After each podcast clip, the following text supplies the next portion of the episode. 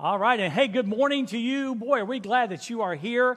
And what a great time in worship this morning. I just am so grateful um, for our team. Amen. Come on, come on, come on. It's not time to clap for them. I'm telling you what.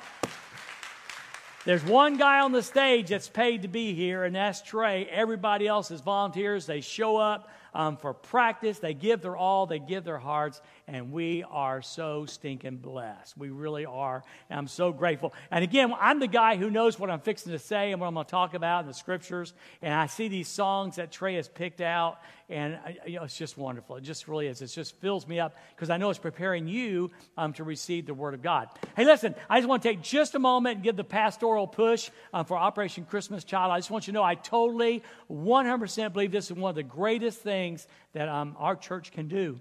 It really is. When I think, when I think there's a child is one day going to get a box and they're going to open it up, and inside it's going to be some gifts um, from, from people like me and you. But in there is also going to be the gospel of the Lord Jesus Christ. Is simply amazing. It's amazing. And this is something that we all can be a part of. Um, and, and again, you can be a, a, perhaps the change agent that God uses through the Holy Spirit in, in a child's life somewhere in this world. So I want to encourage you to be a part. And what I really love about this, uh, there's many things I love about this, but one is this that, you know, uh, if I understand it correctly, when, when the kids are, are, you know, in the village are, are told, all they're told is there's an event. They don't know they're going to get a box. They don't know there's presents. They're not trying to bribe the kids about Jesus. They simply said there's an event and they come, and then imagine the surprise when they find out there is a gift. And many find out there's a greater gift, and that's the Lord Jesus Christ. As I was singing these songs today, I'm saying, I said, God, God, I want some kids to be able one day sing these songs, sing these songs because they know Jesus. Because they know Jesus. They've discovered the greatest gift ever. So be a part be a part. Um, you know, do what you can to be a part of Operation Christmas Child. You know, the boxes are going to be up here uh, in the in, for next week or two.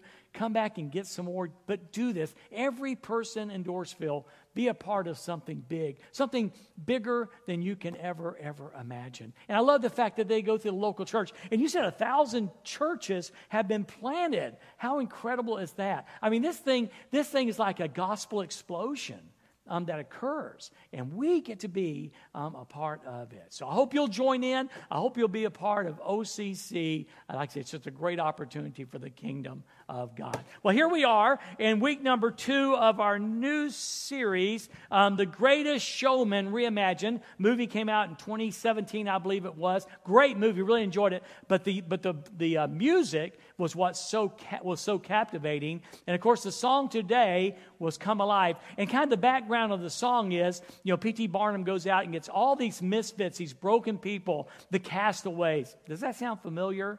Isn't that what Jesus did? He went out into society and picked the misfits that no one wanted, no one had time for, and invites them into the kingdom of God. Well, P.T. Barnum invites them out of that broken and dark world and invites them literally to come alive, to be a part of something bigger than themselves. And that really is the picture of the gospel. The original sermon title, and you would have seen that in the video, was simply Come Alive.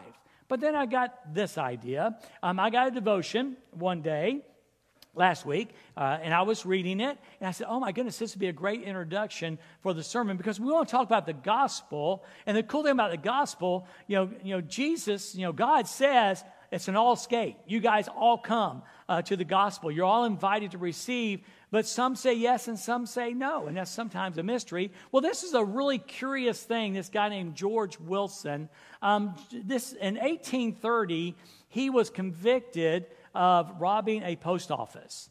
And um, he was young, uh, about 24, I think. Um, anyway, in 1830. And so, yeah, the, and, the, and it carried a death sentence. I mean, you know, if you robbed a post office. And so he was convicted and he was sentenced. And um, somehow Andrew Jackson, the um, president, heard about that. And he decided that he would grant a pardon to George Wilson. And so George Wilson gets the word and he refuses the pardon. And lost in history is the reason why. Um, was he, you know, I'm assuming just because you're pardoned from the death sentence, that means you're pardoned from prison? Did the thought of him spending the rest of his life in prison uh, dissuade him? Uh, was he had, did he have a thing with pardons? You know, some people have a thing with God. Did, did he have a thing with pardons? You know, that whatever the reason, he rejected this pardon. And so it went to the Supreme Court um, because they wanted to more or less force George to receive this pardon.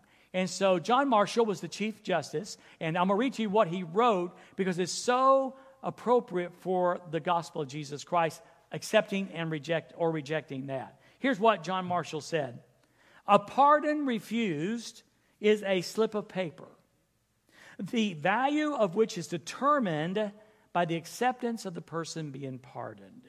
If it is refused, it is no pardon. Let me read that to you again. A pardon refused is a slip of paper, the value of which is determined by the acceptance of the person being pardoned. If it is refused, it is no pardon. But I'm telling you, the gospel is the greatest news ever, but if it is rejected, it could be the worst news ever. Because it means an eternity separated from God in a real place. You don't hear this anymore, a real place called hell. Um, people say, well, is hell real? Yes, it is. Is heaven real? Yes, it is. Is Satan real? Yes, he is. Is God real? Yes, he is too. And so I want to give you the opportunity to hear the gospel of the Lord Jesus Christ and give you the opportunity to say yes or no. Now, it's interesting because our scripture today is in, in Ephesians chapter 2, and uh, it's written to the church at Ephesus, and so it's written like in past tense, like this was you and now it's not. So today we're going to look at that way, but also I want you to understand if you're here today and for whatever reason had a bad preaching experience, had a bad church experience, everybody knows the church is nothing but hypocrites. For whatever reason, you're George Wilson and, and you've said no to the pardon so far. Well, I'm hoping today, I'm hoping today you will say yes to the pardon. Now, there's a, a, a, term called dead men or dead man walking. Um, it, it, carries the idea, and it's true from really probably 30s, 40s, 50s, in that time period mainly. But dead man walking was someone condemned to death and walking toward the place of execution. So they would have the last meal the night before. They would get him early in the morning, usually, and they would walk him to the place where he was to die. And normally, if the prisoners saw him, they would shout out, Dead man walking!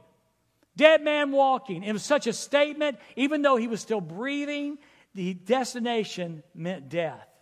And so it was so difficult. Dead man walking. And, and what, a, what hopelessness. Unless someone who can chooses to intervene.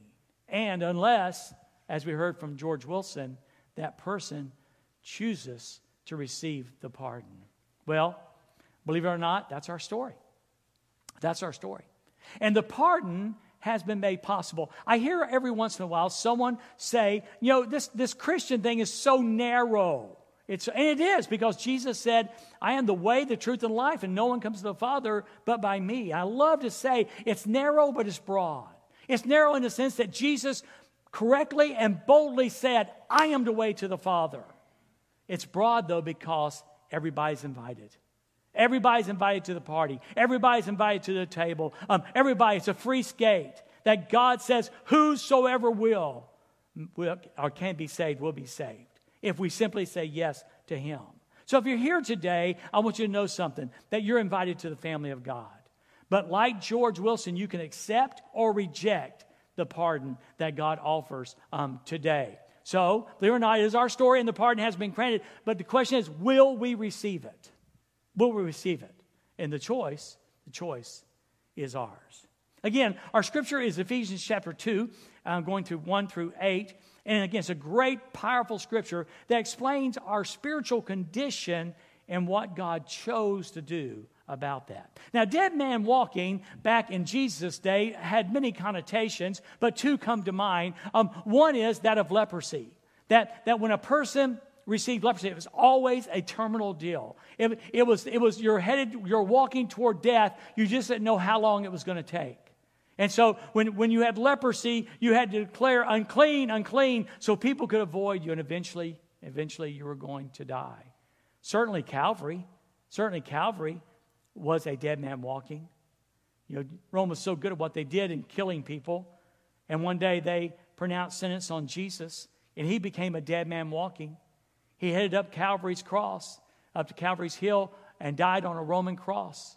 I mean, Romans were good. Mm, mm. Romans were good. No one left a crucifixion alive. You are going to die. And Jesus knew, and we're going to talk about that day, but Jesus knew as he walked up that hill that the whole point of the deal from, from before eternity, even you know, way back before eternity, well, there's no start to eternity, but as far as you can go back in eternity and eternity forward, it was a destiny that he had. That because of love, he would die on a Roman cross. So, we're, we're dead men walking right now. Once, Paul said, now again, he's speaking to the church, okay? Once you were dead. And the truth is, every person, well, we're born dead. We're, we're born separated from God. You know, you know, we weren't, it wasn't like we went wrong, we were born wrong. You know, people say, well, my life just went awry. No, no, you were born wrong. You're, you were born a sinner by nature, okay? And then ultimately you became a sinner by choice. We were, joined, we were born separated from God. So once you were dead, and this is the choice part, because of your disobedience. Because, and, and your many sins. Now, I need to be clear here. Uh, make sure you understand. You say, well, Dwayne, you don't understand. I am really good. I am so good. I mean, I have like maybe one or two or three sin. I may sin once a month. You know, I remember the once a month club of sin, you know. That matter. By our nature and by our choices and by our sin, one sin's enough to separate you from a holy God. And I know, I know, you're saying, what is the big deal with sin? And the big deal is that, see, we don't understand God's holiness, so we can't understand sin. See, God is so beyond, so holy, all right, that, that He uh, totally avoids, must stay out of the presence of sin. If we don't understand our sin, we have a hard time understanding the holiness of God. And if we don't understand the holiness of God, we really have a difficult time understanding our sin. But Paul says once, once we were dead because of our sin and disobedience. And then our teaching point says this, you know, we are born dead. I know that sounds weird. We are born dead. I'm certainly not trying to be crash, but we were born separated from God. We were born, and the reason why is our sin. Not because our nationality or our skin color or economic status or how well we kept the rules. We were born because of our sins separated from God. Our only hope, our only hope is God's grace. Our only hope is God's grace. You know, you know, grace. Grace is God's unmerited favor. That's when God chooses to give us something we don't deserve. It's when God chooses to give us something we don't deserve. And in this case, it's forgiveness and eternal life. And it happens by our faith, not just faith, but faith in Jesus, who He is, and what He did who he is the Son of God, uh, God in the flesh, God incarnate, born in a, a manger and nailed to a cross. And what he did was take our place and bear the wrath of God on that cross for us. Now, here's the deal reject him, not religion, not church, not fail to keep the rules. Reject him and choose the world, its values and customs and leaders, Satan, and we are truly dead men walking. The only hope that you have of spending eternity. And I, now, again, I know, I know you say, well, I don't even believe in God. It doesn't change the fact He exists. You said, Dwayne, I think I'm like a dog. You know, the dog dies, you put him in a hole, end of story. That doesn't change the fact there is an eternity. I mean, you can be wrong on a lot of things. You can choose to eat something really bad and be really sorry later. You can choose career decisions go south. You, you pick the wrong spouse and that goes really south. Okay? But this is one you don't want to miss. Miss, miss on this one. Miss on, like George Wilson, miss, miss on the decision about what you think about God and what God thinks about you. Miss about your sin. Miss about eternity. And boy, it's a big decision. It's the eternal wrong decision. We become truly dead men walking. Dead men walking. Verse number two says this. Now, again, keep in mind, Paul's writing to the church. You know, you used to sin. Now, now, church, y'all need to remember that because y'all get all. Y'all get all mad at the world because they don't get this. You see, y'all forget what God saved you from. See, we when we first off, when we trust Jesus, we're not perfect. Have you figured that out? Have you been to a Baptist business meeting recently? Have you read about the Southern Baptist Convention recently? Okay? So, so we're still sinners. We're just forgiven sinners. Okay? But we need to remember, you know, we used to live in sin. It was a way of life for us. And your neighbor that you're trying to win to Christ, or neighbor you know and they don't understand, or maybe you're here today and you Christians don't understand. I'm just doing what seems to come naturally. And you're absolutely right. You used to live in sin, just like the rest of the world. You know, the Bible says all have sinned and come short of the glory of God. The Bible says there's none righteous, no, not one, just like the rest of the world. You're obeying the devil, the commander of the powers in the unseen world. He is the spirit at work in the hearts of those who refuse to obey God. This is so huge. So huge. You know, Satan really likes, did you all know Satan likes Halloween? Yeah, I'll tell you why. Well, there's probably more than one reason. And I'm not anti Halloween necessarily. That's not what this is about. I'm just telling you, Satan loves it because, generally speaking, that's the time of the year when we magnify and make him a little funny guy with a red suit and with little horns and a forked tail and a pitchfork. He likes that because it keeps our eyes off the fact that he is the enemy of God. He is the, your enemy as a follower of Jesus Christ. Truth is, Satan is real, and Satan is not a guy with a red suit and horns and a pitchfork and, and, and a pitch tail, a pointed tail. He is the enemy of God. He is the commander of the powers of the unseen world. Okay? And if you want to know where, where all this craziness comes out in the world, it comes from the commander of the powers of unseen world. In fact, Paul goes on and says this, you know, he is the spirit at work in the hearts of those who refuse to obey God. Do you want to know where evil comes from? I mean, you, you don't have to be a rocket scientist to know there's a lot of evil in the world. What was a shooting in Maine? Was it 16 people? What's next? Who knows? The drugs addiction, the porn addiction, the gender confusion, all these crazy, crazy, crazy things going on in the world. Where's this coming from, you say?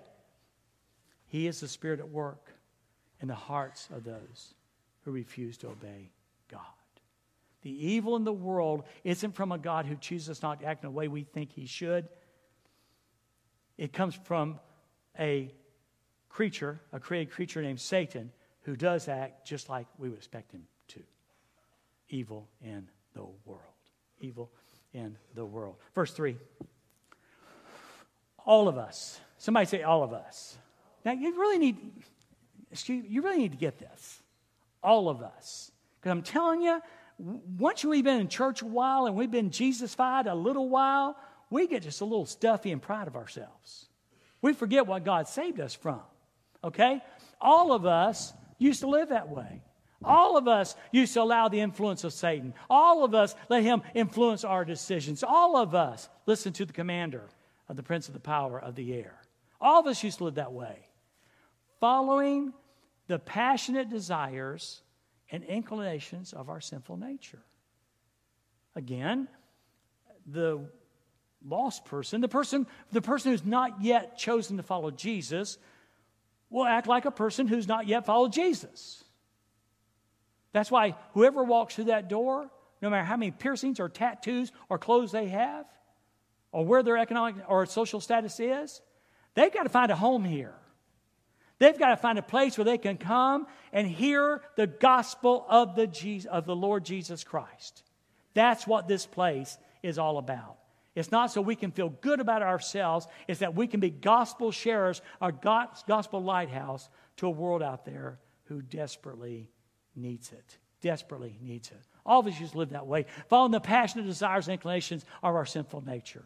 You know, James wrote about this in James chapter 1. He was the half brother of Jesus. In James chapter 1, and again, he's writing to Christians, but it's the same way. It's the same. It happens after we're saved, and it happens before we're saved. You know, he said in verse 13, Let no one say when he is tempted, I am tempted by God. For God cannot be tempted by evil, nor does he himself tempt anyone. But each is tempted. Here's how it happens. But each is tempted when he's drawn away by his own desires and enticed. You know, most of the people that end up like in affairs, they didn't wake up one day and say, I think I'll have an affair. They were drawn away and enticed by their own desires. Then, when desire has conceived, it gives birth to sin, and, and sin, when it is full grown, gives birth to death. That's what Paul is saying. Following the passionate desires and inclinations of the sinful nature. If you're here today and, you, and you're, you're here and maybe perhaps something happened in your marriage or something happened in your life, you're going, man, I need to get to church. Well, thank you for coming today. And you might wonder how you made that bad decision. Maybe you're a Christian and you're wondering, how did I make that bad decision? Well, you, you followed the passionate desires and inclinations of your sinful nature. How did I end up on that website? How did I end up with that needle in my arm? How did I end up stealing those drugs or doing those drugs? How did that happen? Oh, you followed the passionate desires and inclinations of your sinful nature. And then he says, by our very nature, we were subject to God's anger, just like everyone else. That's why when, you know, when we sing these songs sometimes, whether it's an old one like you like or in something kind of new, you know, just, just think about what the words are saying. You know, we were subject to the very nature, our sinful nature subjected us to the wrath of God. I don't know how you describe the wrath of God. I, I, I can't, I, I can't put it to words. But I know before Christ, every one of us, those of us who know Jesus, you know, we before Jesus, we were subject to the wrath of God. If you're here today and you never trusted Jesus, you're subject to the wrath of God. Well, Dwayne, what does that look like? I can't tell you exactly, but I can point to this. See, this was bad. This was hard. It's hard the nails through the wrists and to the feet, the, the thrust of the sword in the side, the crown of thorns, your skin stripped away by a cat of nine tails to the flesh is gone. This is hard. And Jesus, being fully human, felt every ounce of pain. But you know what the hardest was? On him. We're going to read it in just a moment. On him, the entire sins of the world was laid. And on him, the wrath of God was poured out. The wrath of God was so difficult in the Garden of Eden. That's good Garden of Eden, Garden of Gethsemane. He falls down. He says, Look, guys, I need for you to pray for me because I am almost to the point of death. And he falls on his face, and I can just see. I read Max Lucado one day describe this how, the, how his how his, how his fingers dug into the dirt, dirt underneath his fingernails. And he's crying out, God, if there's any way, if there's any way this cup could pass from me, please. But not my will, but thy will. And maybe to some degree, he may have been talking about the nails. He may have been talking about the spear. He may have been talking about the scourging. He may have been talking about the crown of thorns. But he was talking about the fact that every sin of you and I and every person in this world was poured on him. And then, in an appeasement to God's wrath, God's wrath was poured on him, so it wasn't poured out on us. How amazing is that? That he took our place. By our very nature, Paul said that's what we deserved, just like everyone. That,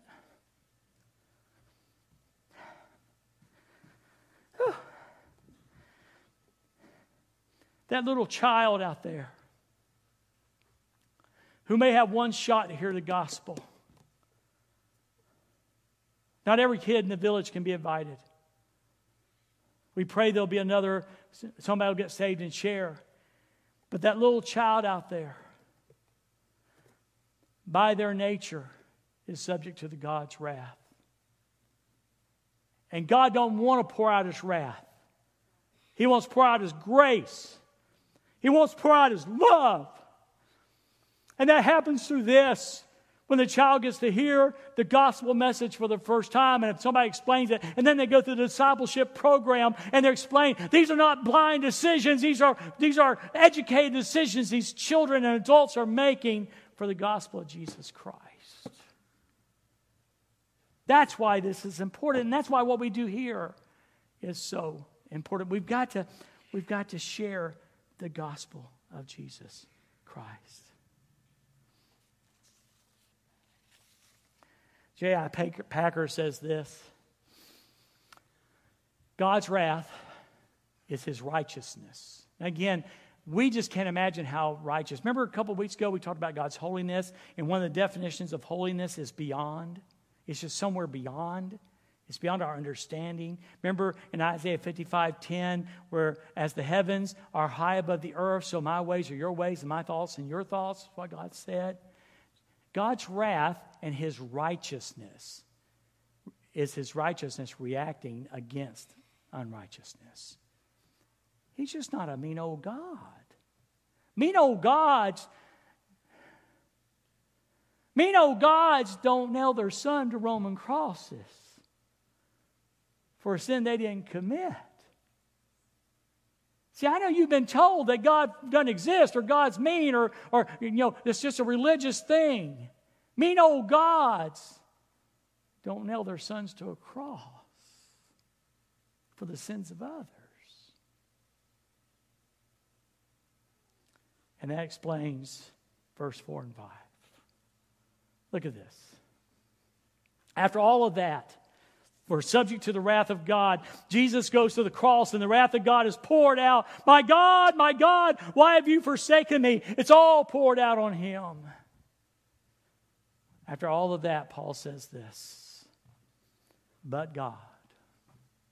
See, whenever we see the, the word but connected with God in, in the Bible, it's like an intervention.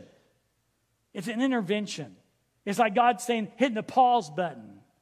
You know, like in Romans 5 8, but God, but God demonstrated his love to us in that while we were still sinners, Christ died for us. But God, but God. The wages of sin is death, Paul wrote in Romans 6 23. The wages of sin is death, but, but the gift of God, the gift of God is eternal life through Jesus Christ our Lord. How amazing. How amazing. Hey, George, I wish somebody told you about this. And I want to tell you today how amazing this is. But God, look, but God is so rich in mercy. So rich in mercy. Mercy is kind of like God's unmerited kindness. And Paul writes and says, you know, he's so rich in this unmerited kindness. We don't deserve the kindness. It's just something he gives us. He extends to us. God is so rich in mercy. And he loved us so much. You know, it's an old saying, it's archaic now, but you know, how much did Jesus love us? And he stretched out his hands and he died. It's archaic, it's the truth. If you ever want to know how much did Jesus love us, enough to go to a Roman cross, enough to bear your sin on him and the sins of every person ever lived and every sin, enough so that he would endure the wrath of God being poured out on him. That's how much he loves. How much did God love? For God so loved the world that he gave his only begotten Son, that whosoever believes, whosoever believes, should not perish, but have everlasting life. But God is so rich in mercy, and He loved us so much that even though we were dead, even though we were separated from Him because of our sins, He gave us life. When He raised Christ from the dead, it's only by God's grace that you have been saved. See, we can't toot horns. We can't toot horns. We got to remember that. When your friends out there and you want to share Jesus with them, just remember you cannot be up on some holier than thou throne. You got to get down. Jesus, I love Jesus got down. Why does your why does your why does Jesus eat with sinners? Because he loved them. May it be said of Dorrisville that Dorrisville loves sinners. That Dorrisville loves lost people that are struggling to find their way home. He gave his life because for sin. He gave his life when he raised Christ from the dead. It's only by grace. Paul wrote in Ephesians chapter 2, and then I'll 2 8, that's in your notes, and then 9. You know, for by grace you have been saved through faith, and that not of yourselves is the gift of God, not of works, not of works, not church, not religion, not of works, lest any man should boast. It's amazingly powerful. And our teaching point says it this way. You know, one of the greatest displays of mercy is what I've already shared with you. One of the greatest displays of mercy was when God poured out his wrath on his son so that he wouldn't have to pour it out on us. Wow. Wow. Now, if you're here and you're like wondering about God, I understand you had your belly full of religion. I got that. You've had your belly full of hypocrites. I got that. But what about God? Who loved you so much, he sent his son. What about God who poured his wrath out on Jesus so he wouldn't have to pour it out on you? How about a God who invites you to be part of his family? What about a God who invites you to spend eternity with him in heaven and not separate from in hell? What about that God? What about that God? John chapter 2, 1 John 2, 2 says, you know, he is the, I figured y'all needed one big religious word today. So I'll give you one. Uh, he is the propitiation. He is the, he's the atonement. He's the appeasement. He, he's the price for our sin. He is the propitiation, the payment for our sins, and not for ours only. John says, but for the sins of the whole world. Every man, woman, and child who ever breathed, Jesus paid the price for their sins. How amazing is that? That last song we sang had these words in it. Till on that cross, as Jesus died, the wrath of God was satisfied, for every sin on him was laid. Here in the death of Christ, I live. Keith Getty. Two more scriptures. Verse 6 For he raised us from the dead spiritually dead. He makes us alive. For we were raised from the dead along with Christ and seated us. Now, do you see something there? I'm going to blow your mind. I feel you need your mind blown. And seated us with him in the heavenly realms because we are united with Christ Jesus. Do you see that word seated as past tense? Germany, 1978. There was a missionary and his wife who smuggled Bibles back behind the Iron Curtain in an RV. And one day she's sitting at the piano, and I'm a young deacon, 24 years old, perhaps, and she read this verse to me. And she said, Dwayne, do you know what that means? I said, Yes, ma'am. She said, No, you don't. And she explained it to me. That means when he raised us from the dead, uh, along with Christ, he seated us, means this that, that we are so secure in Christ. Oh, you're all wound up about can I lose my salvation?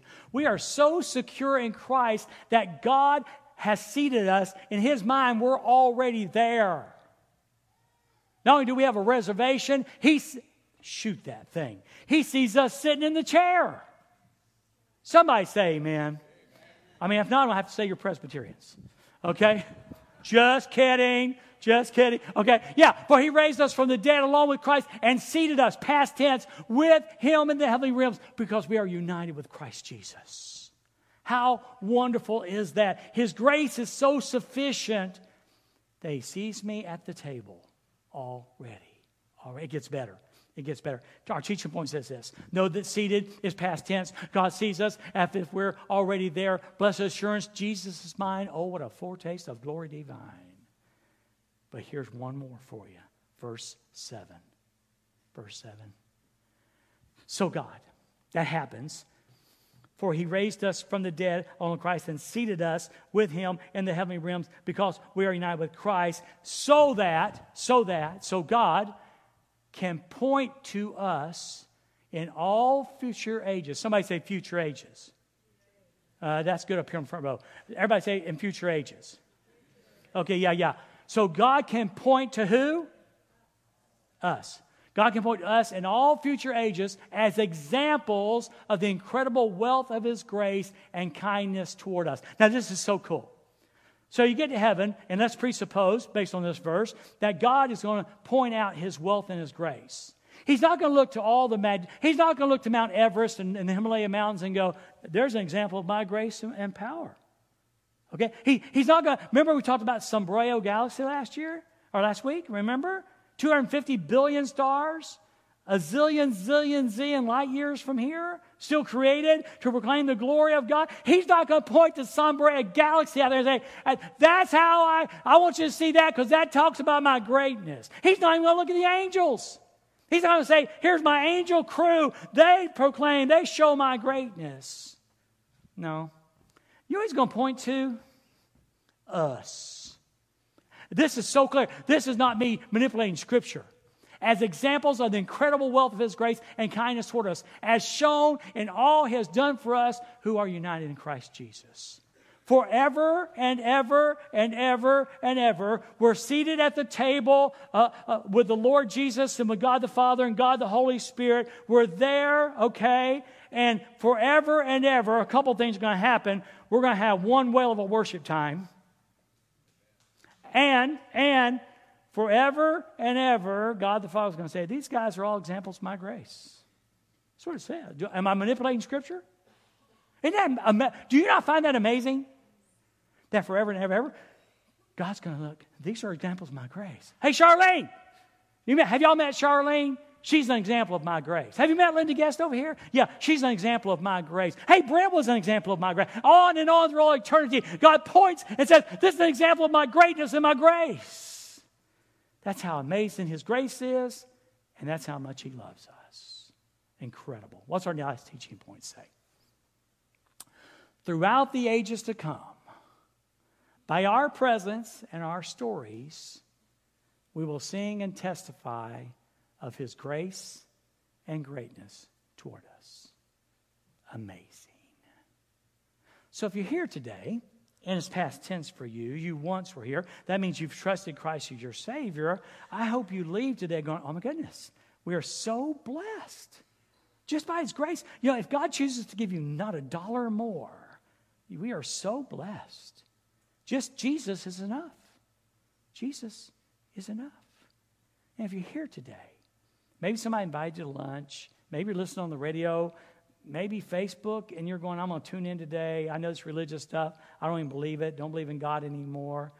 Somehow this has rung your bell. And you're going, wait a minute, if this is true, I don't want to miss this. I mean, this is not the God I've been told about. The God I was talking about said, if you don't keep the rules, I'll, I'll zap you with lightning. lightning. That's, that's not the God, see? It's not the God. But you got to make a choice. To not choose is to choose. And to not choose Jesus is the wrong decision. And again, I want to say it clearly hell is real. It was not created for you, it's not created for me, it's created for the devil and his angels. But any person who refuses to let Jesus atone for their sins, they must be held accountable for that sin, and that means eternal separation from God but it's a choice. Today, God invites you to the table. And my friend Brent will be standing down front, and we would love to tell you how you can have forgiveness of your sins and come into relationship with God. Now, it was interesting. Um, a, f- a friend and a member of our church came up after church. She had this smile on her face. It was Lynn. It was a, uh, oh no, Leanne. I almost called her Linda. Leanne Danielle. She says, Brother Dwayne, I just love fact checking. I, I, think I found some holes in your story. I said, What is that? You know, I won't take your time to make a long story.